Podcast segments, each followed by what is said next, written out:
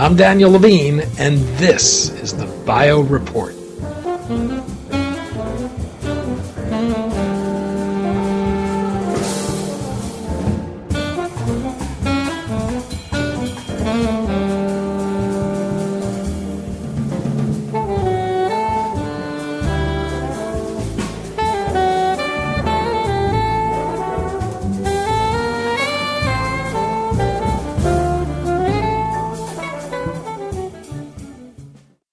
AARP, the advocacy group serving people over the age of 50, is taking steps to ensure that digital health technologies best serve its membership.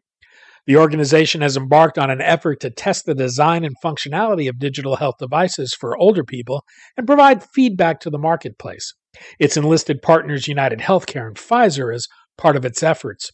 We spoke to Jeff Makowka, Director of Thought Leadership for AARP, about its efforts how it's going about testing devices, and what it hopes to accomplish. We had some technical difficulties on this podcast that were not apparent during the interview. We've done our best to clean it up, but you will hear some static early in the recording. We apologize to our listeners and our guest, who we think you will find nonetheless quite interesting.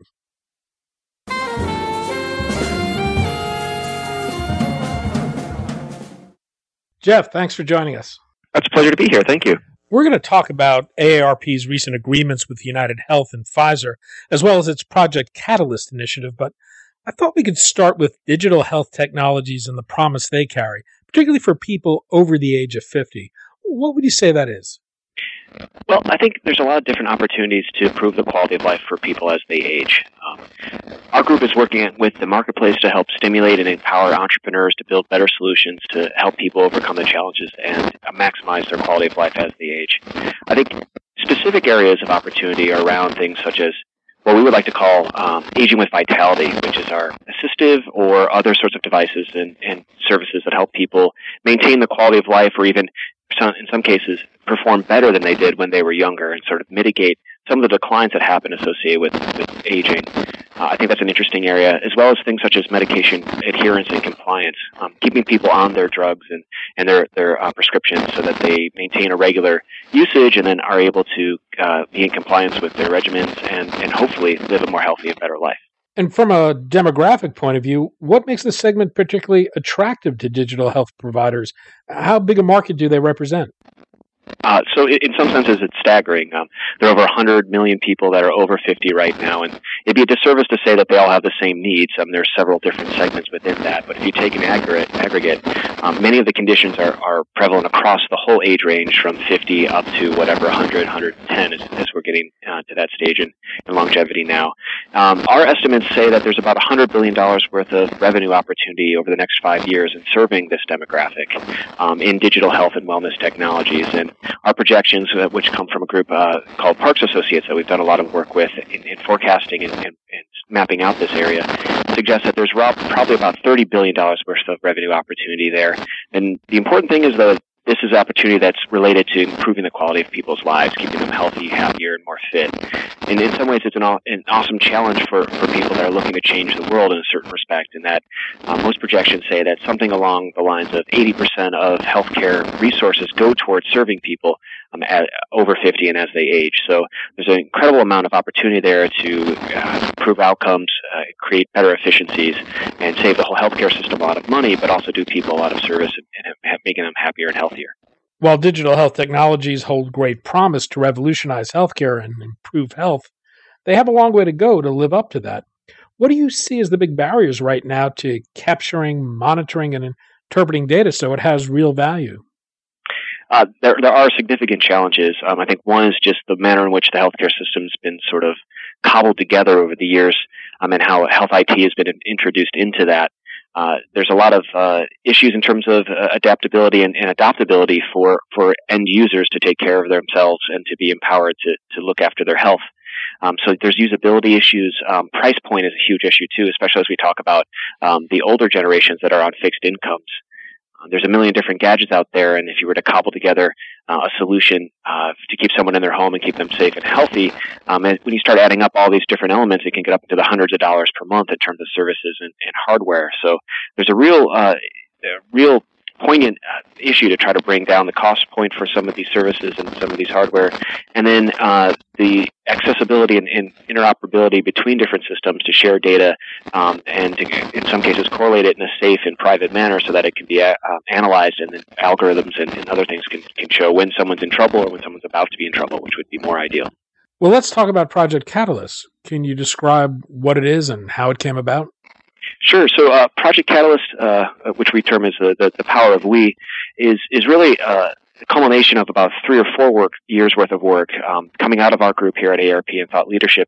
I'm trying to think of different ways to to bring the user uh, and the consumer into the, the conversation as different technologies, especially around health and wellness, are, are developed to meet their needs so that uh, the quality of these products when they get to market is better and more relevant and more effective for uh, helping people live better lives. So uh, we we hold within our group a, uh, a pitch day, a kind of a, a demo day slash Shark Tank style uh, event. Um, we've done four, or about to do our fourth, which will be in Miami uh, and on May 14th, where we bring health and wellness technology entrepreneurs and we put them in front of not only a panel of expert judges and venture capitalists, but also um, our members within our AARP Life at 50 member event and have the opportunity for these um, entrepreneurs to pitch to our members in that panel and then rate them. They're rated by those two uh, audiences in real time uh, via audience response devices. And we found that this has been an incredible opportunity for the entrepreneurs and, and the innovators to get real time market feedback from their potential customers and consumers of their products and services. Um, but unfortunately, it's a one time event, and we're really impacting the, uh, the, the, the 10 to 15 companies that we have up on stage. So what Project Catalyst hopes to do is to become a bit more scientific, a bit more, a bit more uh, regimented, but make scalable and repeatable uh, studies that are then given out to the marketplace in a way that the insights and trends can be in in, in uh, consumer behaviors can be understood and then utilized by all of the marketplace um, at scale, so that uh, better products can be developed and then eventually deployed into the consumers. You're conducting your first study in conjunction with United Healthcare and Pfizer. How did that come about, and, and what do they bring to the effort? Uh, so United and Pfizer are incredible uh, supporters and, and, collaborators on, on this project.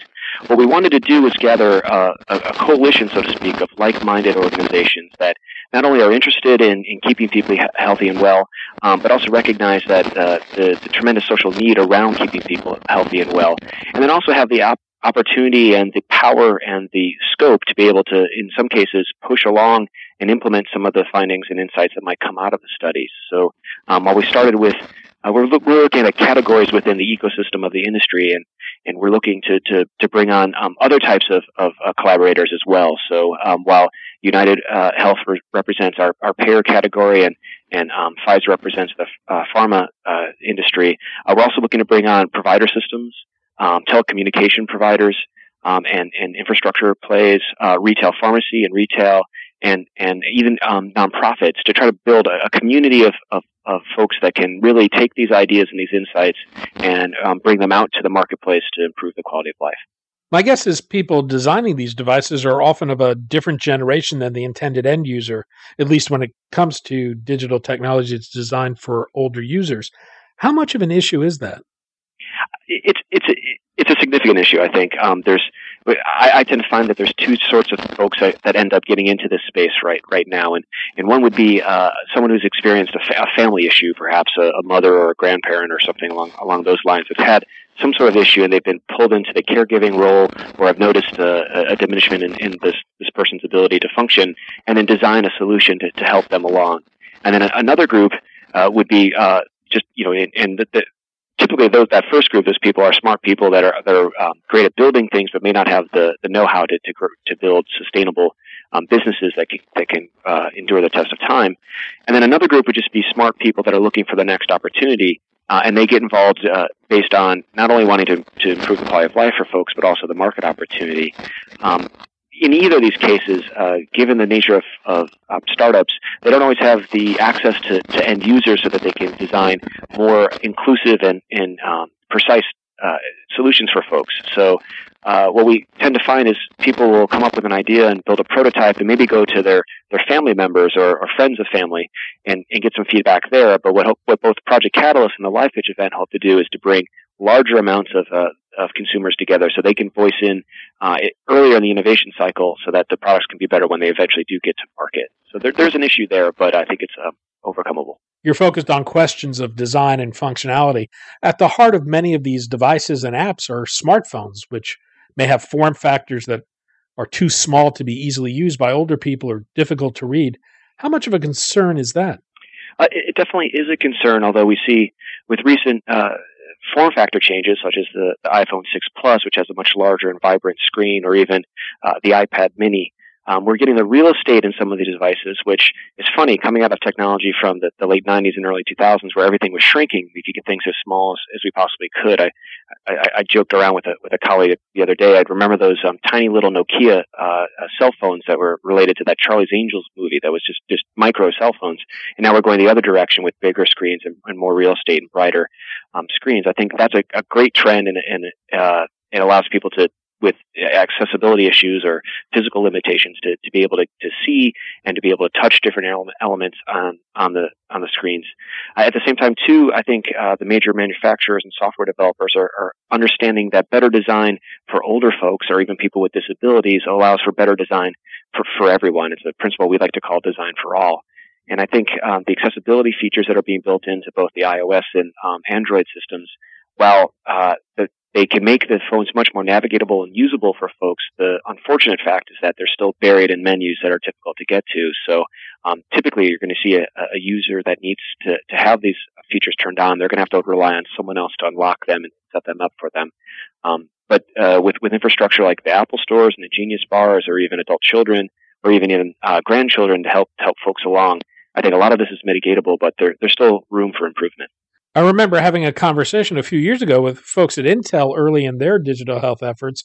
One thing I found interesting is that they use anthropologists to observe older people in their own environment using technology.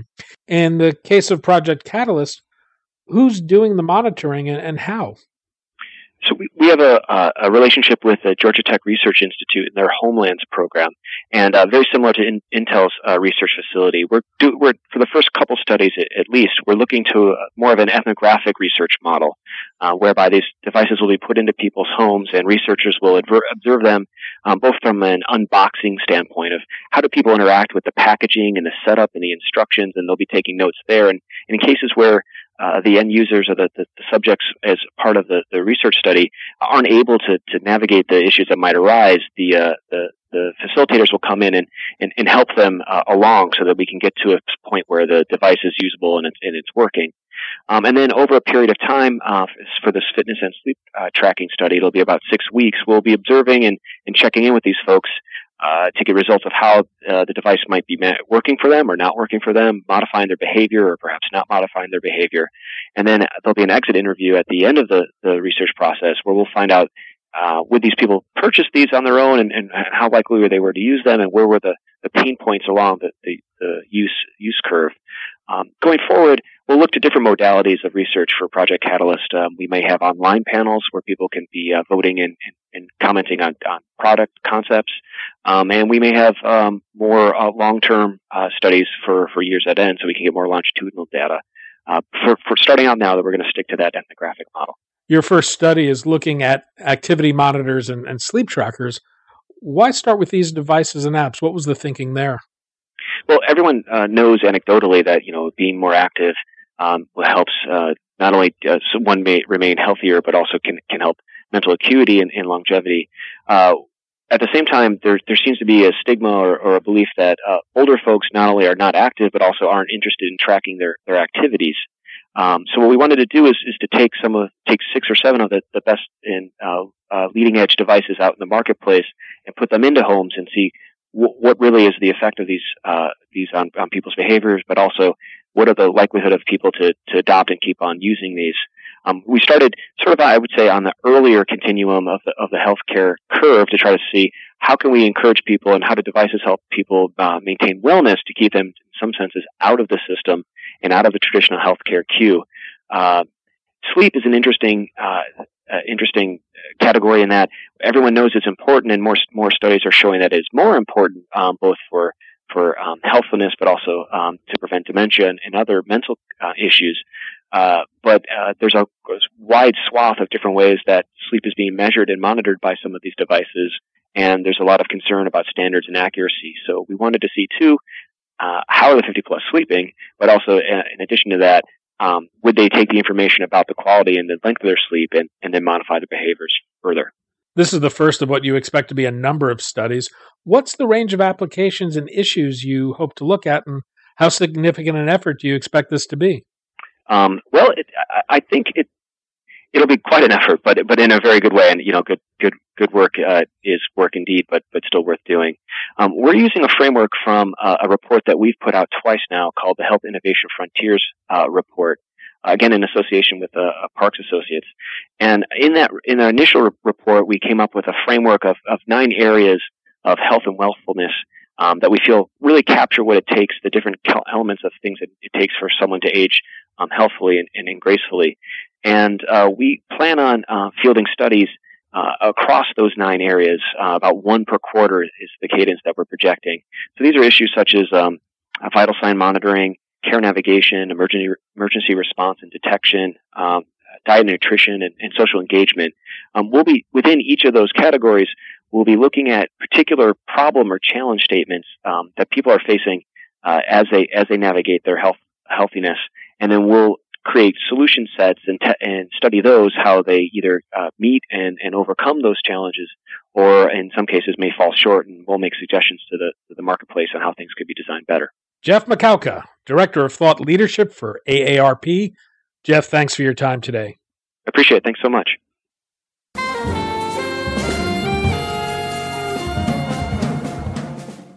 Thanks for listening. The Bio Report is a production of the Levine Media Group. To automatically download this podcast each week, subscribe to our RSS feed or through iTunes or other podcast manager. To join our mailing list, go to levinemediagroup.com. We'd love to hear from you. If you want to drop us a line or are interested in sponsoring this podcast, send email to danny at levinemediagroup.com. Special thanks to Jonah Levine, who composed our theme music, and the Jonah Levine Collective, which performs it.